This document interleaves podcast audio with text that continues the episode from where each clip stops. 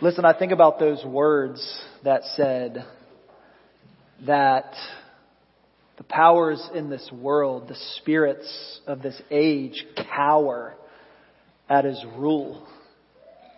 You know, I wonder if we actually believe that sometimes. I mean, I know we believe that, but do we believe that? Like on Thursday, when you lose your job, do you believe that? Man. Uh, let me just say this way. Uh, would you be so honest to just raise your hand and say, yes, I have a stronghold that I would like Jesus to move? Would you just raise your hand? So nobody feels alone today? Yeah, we all do, right? And so at the end of my talk today, I just want you to know what's coming. We're going to take communion together and I want you to be praying through this about what stronghold you need moved. You know, oftentimes we can just theorize about who God is and never make a difference in your life. You know, I was thinking, even just while we were singing about so many different things, and I want to show you a picture of what happened last Sunday night, right? So we invited you to join us along with V3 to um, move a stronghold. I'll just be honest with you, like, I thought we were raking leaves, but what was given to every single person there was joy. It was wild. It was wild. Jordan, do you have that photo? Did we get that? 105 bags of leaves. I mean, it was wild. I've never seen so many leaves in my life. But our friend Sarah, who we met through God's Dogs, which happens every Tuesday night, by the way, they need some help. So if you're free on Tuesday nights, please come. They would, uh, they were, they need some reinforcements. So, uh, they need some uh, Redeemer folks to jump in and serve. So if you're looking for something to do on Tuesday nights, that's a phenomenal way. We actually met Sarah, who lives in this house, through God's dogs, and she was struggling and didn't have a job and was homeless, and Kenny prayed with her. And it was, I mean, that started the wheels. Like God moved some strongholds in Sarah's life. And, you know, we didn't see her for what, a couple months?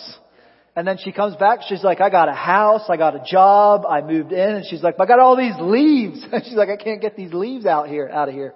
And, uh, so it was just, I was just standing there and she was back in the hospital. She had complications from what she was struggling with.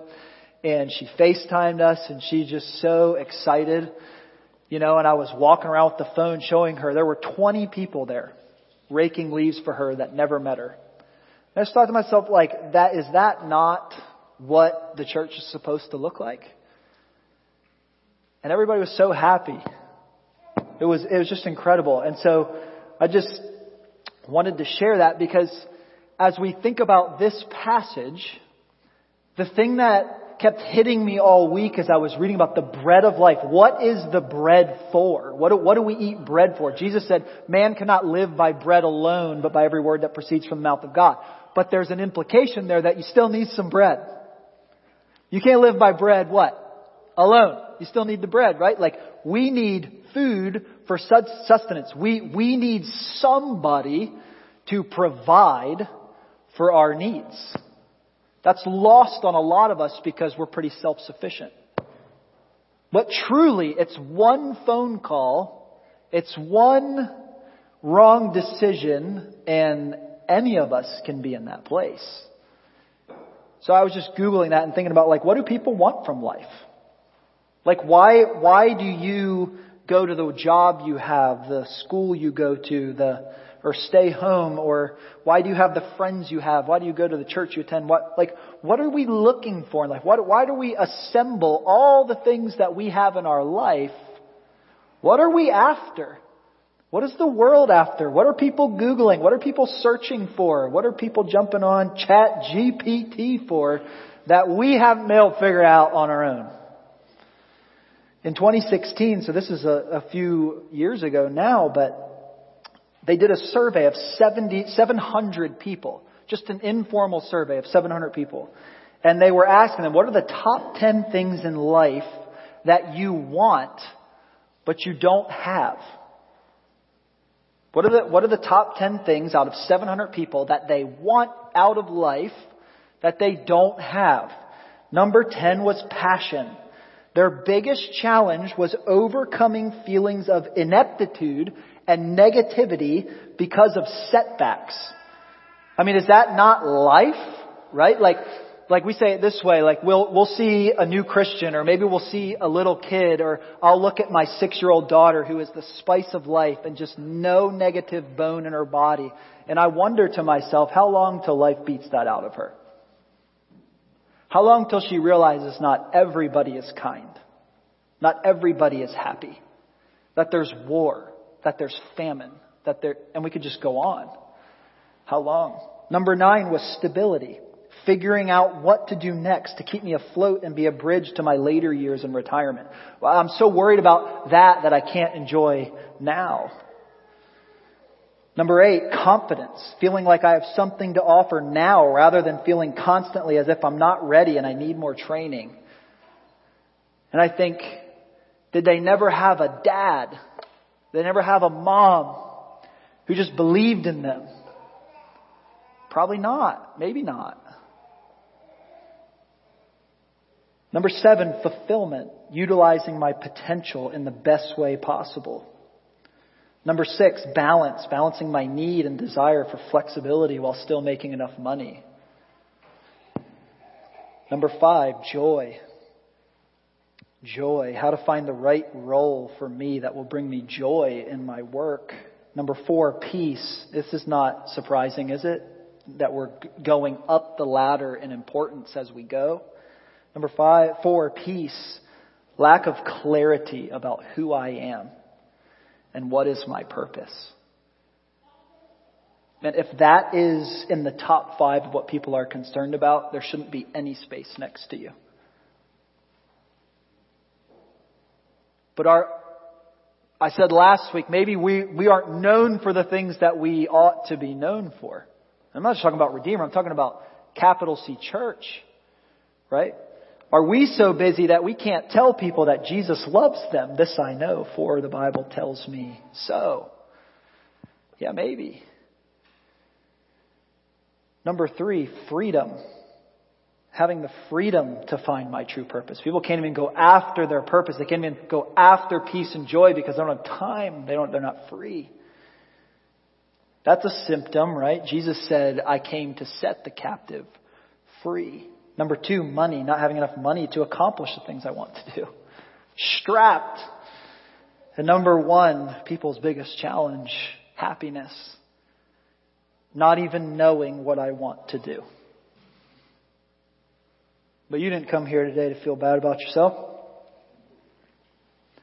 But we have to lay the foundation, right? Because I think this has been true since humanity began, right? Jesus put two people in the garden and within what? The first relationship we had sin. we have a liar, we have an adversary, we have a Satan who comes and says, actually, you don't need God. You can be what? Just like God. And we've been trying ever since.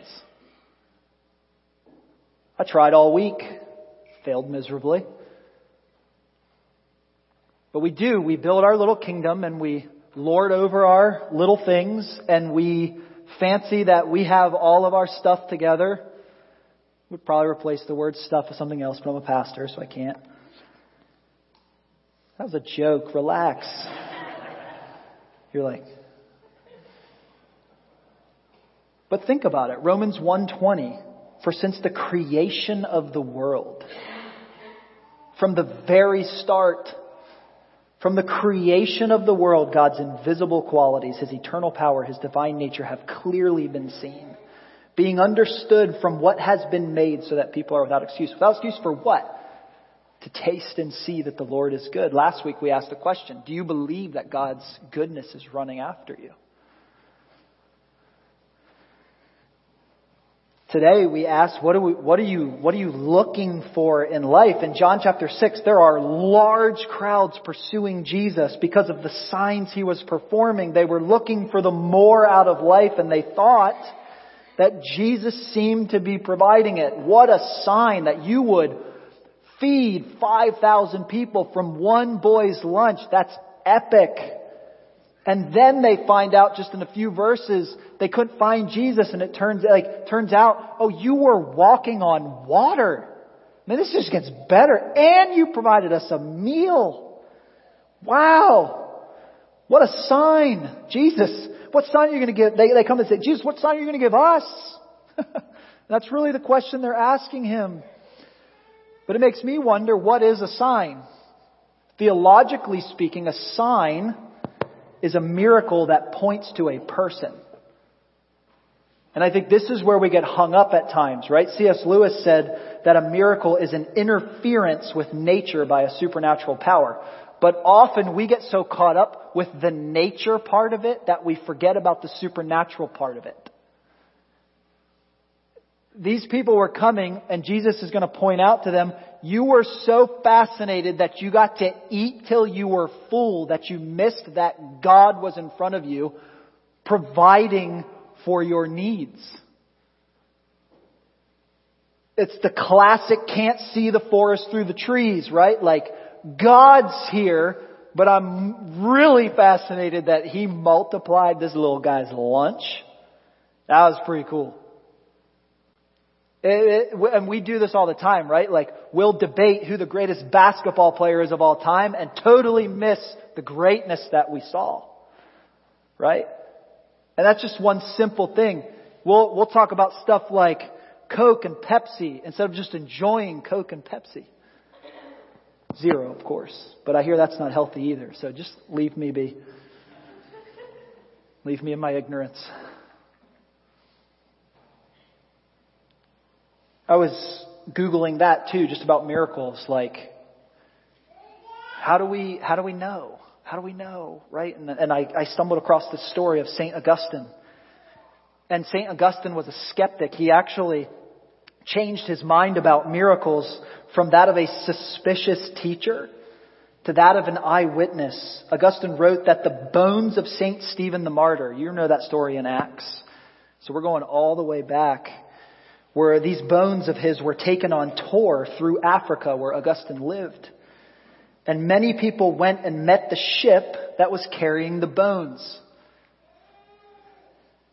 Augustine writes that a blind woman begged to be taken to the bones and she was taken to the ship, but the guard would only give her one flower that was laying on the bones of Stephen, on the casket of Stephen.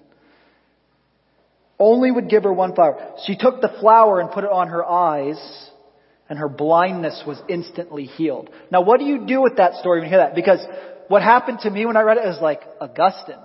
That's legit. Like one of my favorites. Like, I believe that guy. Changed the history of our faith as a, as a witness to the things that we believe. but over here, I'm like, man, come on, man. That, that had to be changed over the years, right? My inner skeptic. It gets worse. Augustine reports that another man was instantly healed of cancer when he carried a bone of Stephen. A priest, dead and being bound up for burial, was brought back to life when his friend laid a bone of Stephen's on his body. Augustine wrote that he personally witnessed still more cures that took place through Stephen's bones. In fact, Augustine went on to say these, and I, I think this will be on the screen for you. Were I, and this is going to sound familiar to you, to record the miracles of healing which were wrought in the district by means of Stephen, they would fill many volumes. That should trigger your mind to remember what John said about our Lord. If I was to write down all the things that I saw Jesus do, the world could not contain the volumes of stories that I would tell.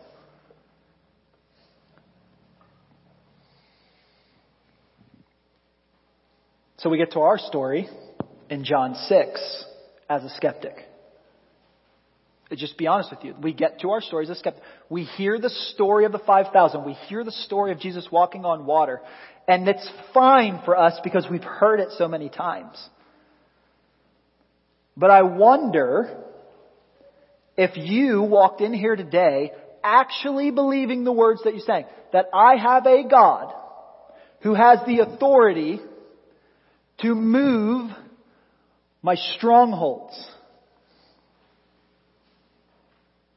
We'll sing stuff like we believe that he's still doing miracles, but I wonder of us, how many of us actually believe that he's still doing miracles? Jesus has fed 5,000, actually more like 15 or 20,000 people with one lunch. He's walked on water. It's no wonder the crowd is digging these signs and wonders, right? Like, I'm sure you're thinking right now, I mean, if Jesus showed up and took your spot here and started doing some of that, I, I'm in. I'm in. Apparently not, though, as we'll see. The crowd wasn't done with Jesus. He goes out, he walks on water, gets in the boat. They're not done. They go looking for him the next day, and in John 6:25 it says this. It says when they found him on the other side of the lake, they asked, "Rabbi, when did you get here?" Don't you love that about the Bible? Ah, fancy meeting you here. You're like, you definitely stalked me. but here's where the story takes a turn. Because it's pretty epic to this point. Jesus is doing amazing things, and everybody loves a good miracle, right? I mean, I would love to tell you that if you walked up here and I touched your forehead and you fell over, that everything would be better. And I actually believe that happens sometimes. I think God can do that. Everybody loves a good miracle. Who, who among us hasn't asked God to intervene on our behalf or a loved one's behalf or a situation in the world that was bigger than us. In City Group this week, we studied about imprecatory prayer where we look at the justice of God and we say, God, I need you to act in places where I can't, like human trafficking, like abortion, like fill in the blank. Right? They're just, they're bigger than me, God, and I need you to do something because we can't. Let justice, as the scripture says, flow like a river. How do we solve our uh, how do we solve racism? Let justice flow like a river. We need God to show up because we're not doing well. How do we stop treating women poorly? We need God to show up. And then we need to do our part. Right? And we could pick any pet issue, right? And we could go after it with the same mentality, but the reality is, is we need God. We need God. And so, so here we are I mean, think about it. Jesus did choose to do the miracle, didn't he? And that's an important fact because what Jesus says to them might make you, make you think that the miracle wasn't important. But it obviously is. He chose to do the sign. He still chose to do the sign. But look how Jesus responds to the crowd seeking him out in verse 26. Says, Jesus answered, Very truly I tell you, you are looking for me, not because you saw the signs I performed, but because you ate the loaves and had your fill. So here's a crowd of people, and think about it. All the things are true. Every face in that crowd had a name. Every face in that crowd had a story. Every face in that crowd was somebody that I read the text to you earlier was part of the everyone who looks to the Son will have life. Every one of them was included in that everyone. In fact, if you look at other scriptures in Matthew 16:4, Jesus said this about people looking for signs and wonders. He said, "A wicked and adulterous generation looks for a sign." but none will be given it except the sign of Jonah. Jesus then left them and went away. So how do we reconcile that there's a God who can and does do miracles with a God who says if you search out a miracle, you're wicked? What does that mean? Jesus takes it a step further, of course, in John 6:27, back to our story, and he tells you why that's important. Look at verse 27. Do not work for the food that spoils, but for the food that endures to eternal life, which the Son of Man will give you. For on him God the Father has placed his seal of approval. Think about it. If Jesus was to heal you or to move that stronghold, would it draw you closer to Him or push you farther away from Him? Because the Bible I read talks about our circumstances. It talks about things like Psalm 23 where it doesn't say that God will take that. The stronghold being moved doesn't mean that it goes away. It means that God steps into it with you. Right? Because that's what Psalm 23 says. It says, I will prepare a table for you in the presence of your enemies. What happens when you come to the table for dinner? You rest. For that brief moment in time, the world stops. Now, if you have kids that last about one minute and then you're like, I'm full, I want to go play. But for that brief moment, the table is where we stop and rest and we receive. So Jesus is in fact setting a table here for this crowd to recognize what they actually need. They didn't actually need God to do a sign and wonder so that they could be entertained and have a great buffet. They needed something more than that. And I'm actually glad that they clap back at Jesus here. Because it's, it's going to help us, right? Because it's in their interaction with Him that we get a taste of the truth that is better than the finest meal you can think of. What is the food that endures to eternal life? Look at verse 28. This is what they say back to Jesus when he says all that. He says, they say, what must we do to do the works that God requires? Just tell us what we have to do and we will do it. How many of you know that's not the way it works? Look at what Jesus says in verse 29. Jesus answered, the work of God is this. If you walked in here today and said, if God would just tell me what to do, I'll do it.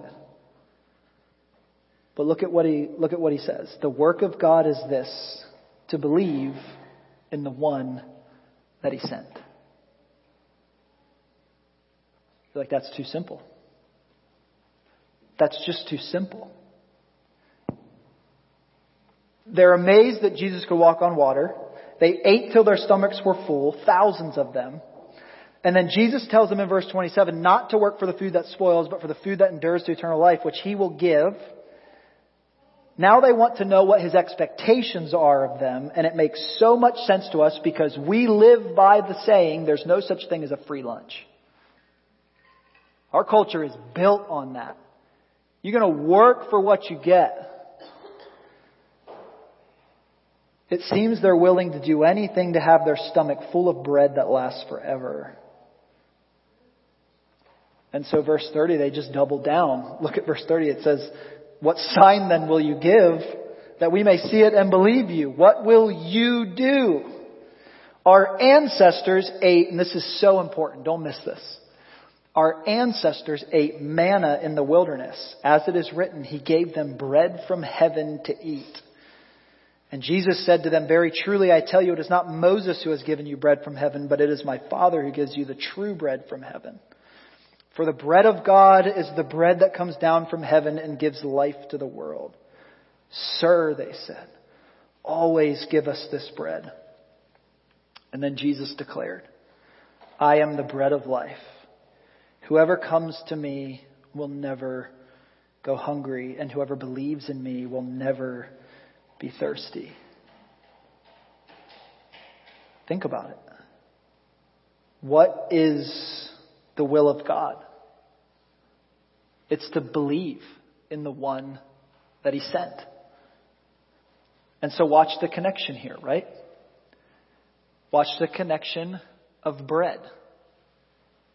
They were looking back on another sign where they were in slavery in Egypt and God miraculously rescues them from Egypt and they would have turned around and saw their enemy literally coming across a dry riverbed with walls of water up on the side, and then they get out, the enemy gets in, and the water comes back, and God rescues them, and within moments, they're complaining that they're hungry. You see, because what we talk about a lot is that it's one thing for God to take us out of Egypt, right? But how much longer does it take for God to get Egypt out of us? You see, our sin plays a massive role in whether or not we can come to the table and rest. So we're going to take communion here in a moment, but I want you to process what's happening here.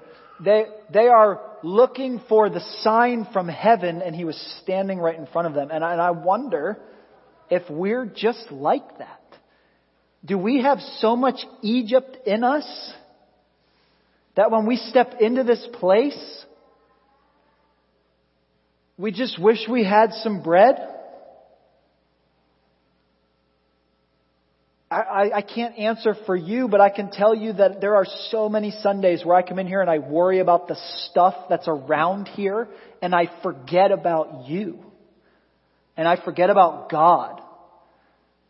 And I'm running around trying to gather bread to feed you when you and I already have the bread of life. This building could fall down right now and we'd be fine.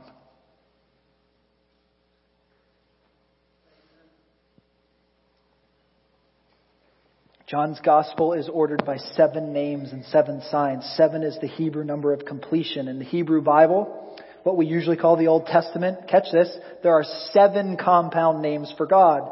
Names like Yahweh my healer, Yahweh my helper, Yahweh my banner, and we could go on. But the first of these names in the Hebrew Bible is this, and I'll put it on the screen for you. Yahweh Yireh. You know what it means? The Lord will provide. Jesus is telling this crowd, and he's telling you and I, a crowd that is enamored by the signs and wonders, enamored by the visible. that there is one bread that satisfies. There's no to-do list to follow. There's no investment to make.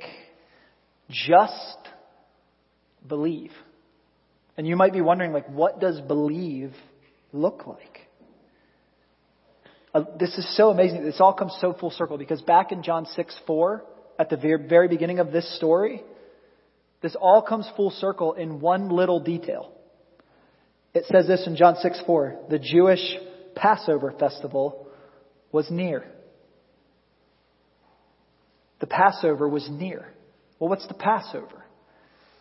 It's when they were about to leave Egypt, but it didn't look like they were going to be able to leave Egypt, and God performs these miraculous signs to get the king who thought he was God to let God's people go and he used Moses, who had a stutter, to bring his brother Aaron so they could go together to tell this king to speak truth to power that there was a God who he could not see that was going to free his people. And we could stop at frogs or we can progress to death. And so as the story goes, of course, the king of Egypt, Pharaoh, is not willing to do that. And so the very last sign was the Passover, where God says anybody who believes in me needs to sacrifice a lamb and they need to prepare that lamb and they need to eat of that lamb and they need to eat of unleavened bread and then they need to take that blood and wipe it on the doorpost and then God sent one of his angels and whoever had blood on their doorpost they did not lose their firstborn child. Everyone who did not have blood lost their firstborn child that night. You say, why would God do that? because God's sitting outside of what you and I can see. And the thing that's more significant than life itself is what you do with life. Do you believe? And so, fast forward to this moment, Jesus knows I'm on my way to the cross. I'm on my way so that that never has to happen again. And isn't it amazing that when Jesus comes to the night before he was betrayed by Judas, that he brings his disciples to what? A table. And you know what he grabs at the table? What does he grab? Bread. And he starts to rip that apart. And you know what he reminds them? I am the bread of life. No one comes to the Father but through me. My body will be broken. My blood will be shed so that you can sit at the table and relax in the presence of your enemies. Make no mistake about it, there's an enemy after you. There are many spiritual forces of evil, and they are very real. But you have the bread of life.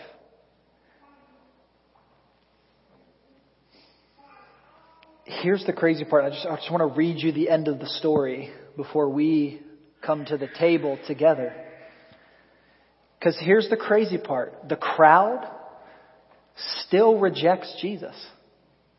And I just want you to know that when you accept Christ and when you surrender to Christ and He gives you eternal life, He says that it's a narrow road. But then He also says that He can handle it. Because He's not willing that anyone should perish, but that all would come to eternal life. And so He's big enough to handle that. But, but I want you to listen to this. They saw the signs, they heard the sermons and they reject him. Look at verse 53, and I'll do this quickly and then we'll come to the table together. Jesus said to them, Very truly, unless you eat the flesh of the Son of Man and drink his blood, you have no life in you. Whoever eats my flesh and drinks my blood has eternal life, and I will raise them up at the last day. For my flesh is real food, and my blood is real drink. Whoever eats my flesh and drinks my blood remains in me and I in them. Just as the living Father sent me and I live because of the Father, so the one who feeds on me will live because of me. Listen to this. This is the bread that came down from heaven. Your ancestors ate manna and died. But whoever lives and feeds on this bread will live forever. Drop to verse 60. On hearing it, many of the disciples said this Listen, this is a hard teaching. Who can accept it? You see, it's no different for you and I because Jesus would say stuff like, you got to lay down your life to find it. Jesus would say stuff like, you need to crucify your flesh daily and follow me. You need to pick up your cross daily and follow me. Listen, look at this, verse 61. Aware that his disciples were grumbling about this. Now, mind you, this isn't even just the crowd now. This has moved to the inner circle. Even the, even the disciples are grumbling. And Jesus asks them this, does this offend you? Does this offend you? Then what if you see the Son of Man ascend to where he was before? Which they would, by the way, it's coming. The Spirit gives life and the flesh counts for how much? How much? Nothing. The words I have spoken to you, they are full of the Spirit and life. Yet there are some of you who do not believe. Friends, don't sit here and be that one who does not believe. Don't be that one who sits here and does not believe what has always been inside of you to know and believe. For Jesus had known from the beginning which would not believe and who would betray him. He went on to say, This is why I told you that no one can come to me unless the Father has enabled them. From this time, many of his disciples turned back and no longer followed him. That's happening in our own culture. It's becoming too difficult to believe the things that Jesus told us to believe. So Jesus asked the question of the 12. It went from 15,000 to the disciples, and now we're down to 12. Now we're down to 12, and look at what he asked the 12, and I would say he's asking you. You do not want to leave too, do you? And then Simon Peter, God love him. Course, it's Peter that answers. Lord, to whom shall we go? You have the words of eternal life. We have come to believe and know that you are the Holy One of God. So, friend, as we step to the table to receive of His body and His blood, it will clearly be a subpar wafer that's hard to get out of a piece of foil and some subpar juice that's even harder to get out without spilling. I'm sorry. I love you. It's going to be okay. But those little signs, 1 Corinthians 10 says, are not just signs. It specifically says that when you come to the table as the body of Christ, one body, we are all one because we have one Lord, Jesus Christ. 1 Corinthians 10. That you are participating in the body and blood of Jesus. So we come back to the question I started with. What is the stronghold in your life that only God can move. See, because we waste time thinking about bread.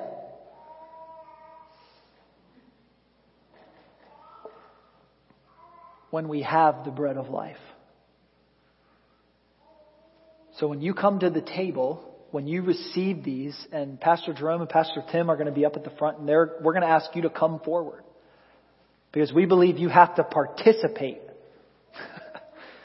with your body. Not that that makes any difference in your eternal standing, but we think it's important that we recognize with our body as we come and receive that we don't do, we receive. It's going to be handed to you. This is for the forgiveness of your sins. You are forgiven because Jesus, the bread of life, body was broken, blood was shed so that you could live. Friend, don't settle for the subpar experience of the bread of this world when Jesus is available. Lord, to whom shall we go? Listen, you might be sitting here and you are such a skeptic of the things of God. I would just say, to whom shall you go? To what other answer in this world is there? There isn't one. To whom shall we go? You, Jesus, have the words of eternal life. So I'm going to have Kevin come up and just play music over you. Art is a beautiful thing. It just opens our hearts, softens our hearts. I'm going to ask Pastor Tim and Pastor Jerome to come up. They're going to each just hold a basket over here on each side. And as Kevin plays, I just want to encourage you. Begin praying. 1 Corinthians 11 tells us that we should examine our heart. That there is a way that we could come to the table focused more on the things of this world than the things of God. And that we ought to start there and repent of that. And then Look to Jesus. I am the bread of life.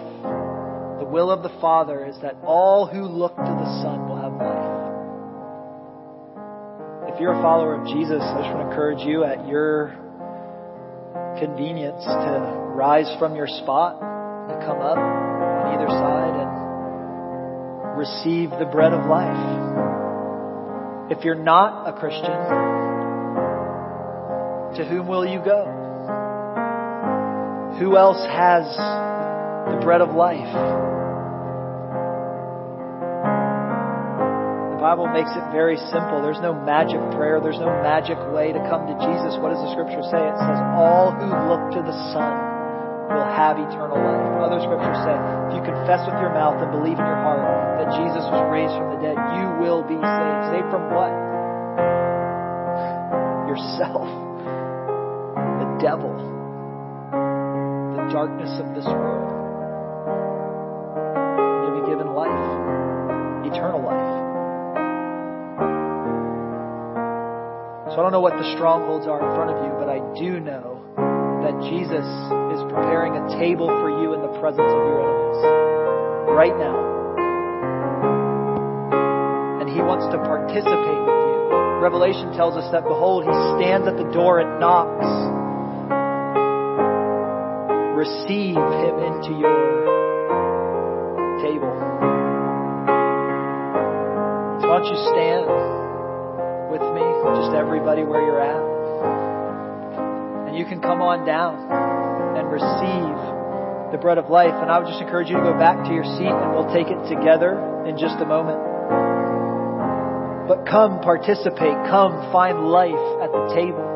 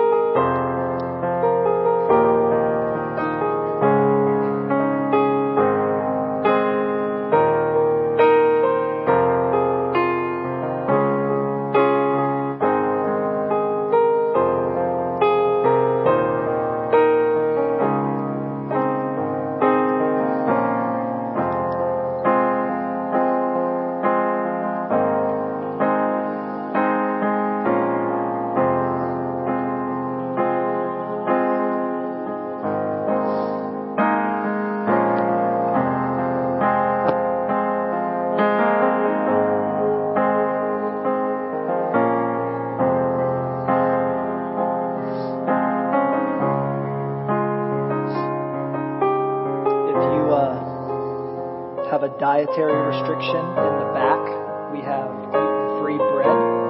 So if that would help you, I don't want that to be a distraction for you today.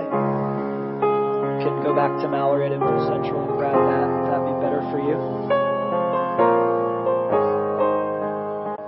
It says that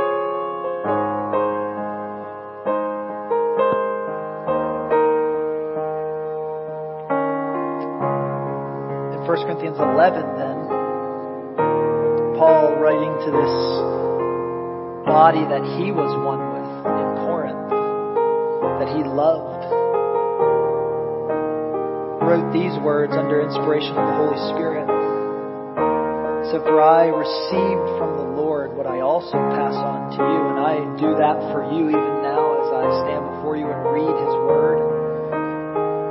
Says the Lord Jesus on the night he was betrayed took bread, and I just want you to encourage you to take it in your hand and feel it. I you rub that in your fingers and know that the body of Christ was broken for you. That that bread that brings eternal life, just like a loaf of bread has to go through the fire. Jesus went through the fire for you, that just like the wheat that was blowing in the wind had to be cut down, it had to be taken to a mill and ground beyond recognition. Like on the cross, beaten beyond recognition.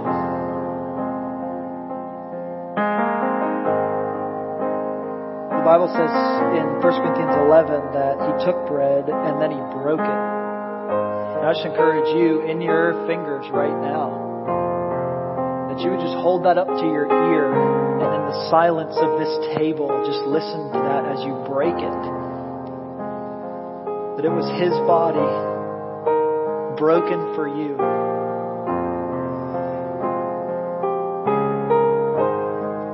And then Scripture says, and when He had given thanks, which we've been doing all morning, broke it and said, This is my body, which is for you.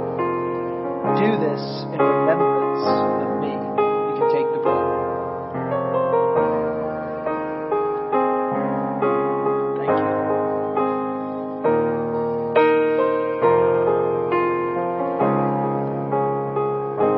Verse 25 says,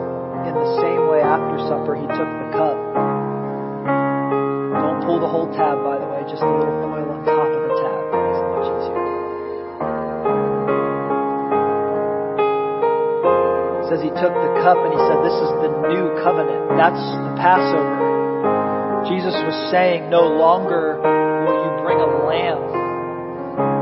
No longer will you travel to the Jewish festival of Passover because I'm going to go to the cross and when my body is broken and my blood is shed, I'm going to stretch my arms out in love for the entire world and I'm going to utter, It is finished. So we hold the wine, the blood, we participate in His blood together, supernaturally, in the new covenant. The Bible says this do this whenever you drink it in remembrance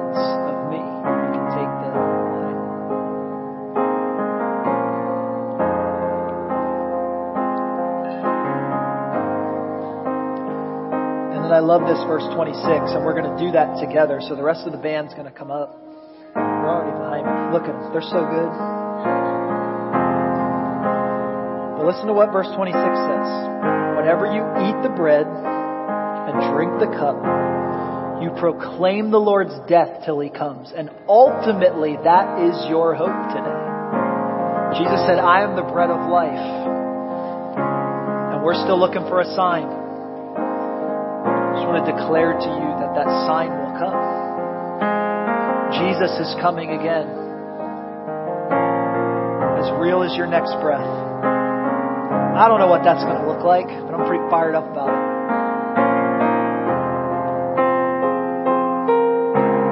Here's what else I know that Jesus is willing to prepare that table for you in the presence of. So, what I want to invite you to do now is to stand and sing. After that first communion table, that first Eucharist table, that first sacrament, where Jesus was sitting with his disciples, it says they went outside and they went on a mountain and they sung a hymn. It's too hot to go outside, we don't have a mountain. So we're just going to sing in here if that's okay. But why did they do that? Because out of the overflow of the heart, the mouth speaks. And so when you've been given the body and the blood of Jesus, I don't, I can't think of a better thing to do than out of the overflow of the heart that's been filled with the Spirit of God to speak. And the best way we know how to do that is to sing. So I want to invite you as you pray and as you sing and as you sit at the table with Jesus today before we release you back to your mission field. I just want to invite you to rest presence of your enemies. Come on, let's sing this like we believe it.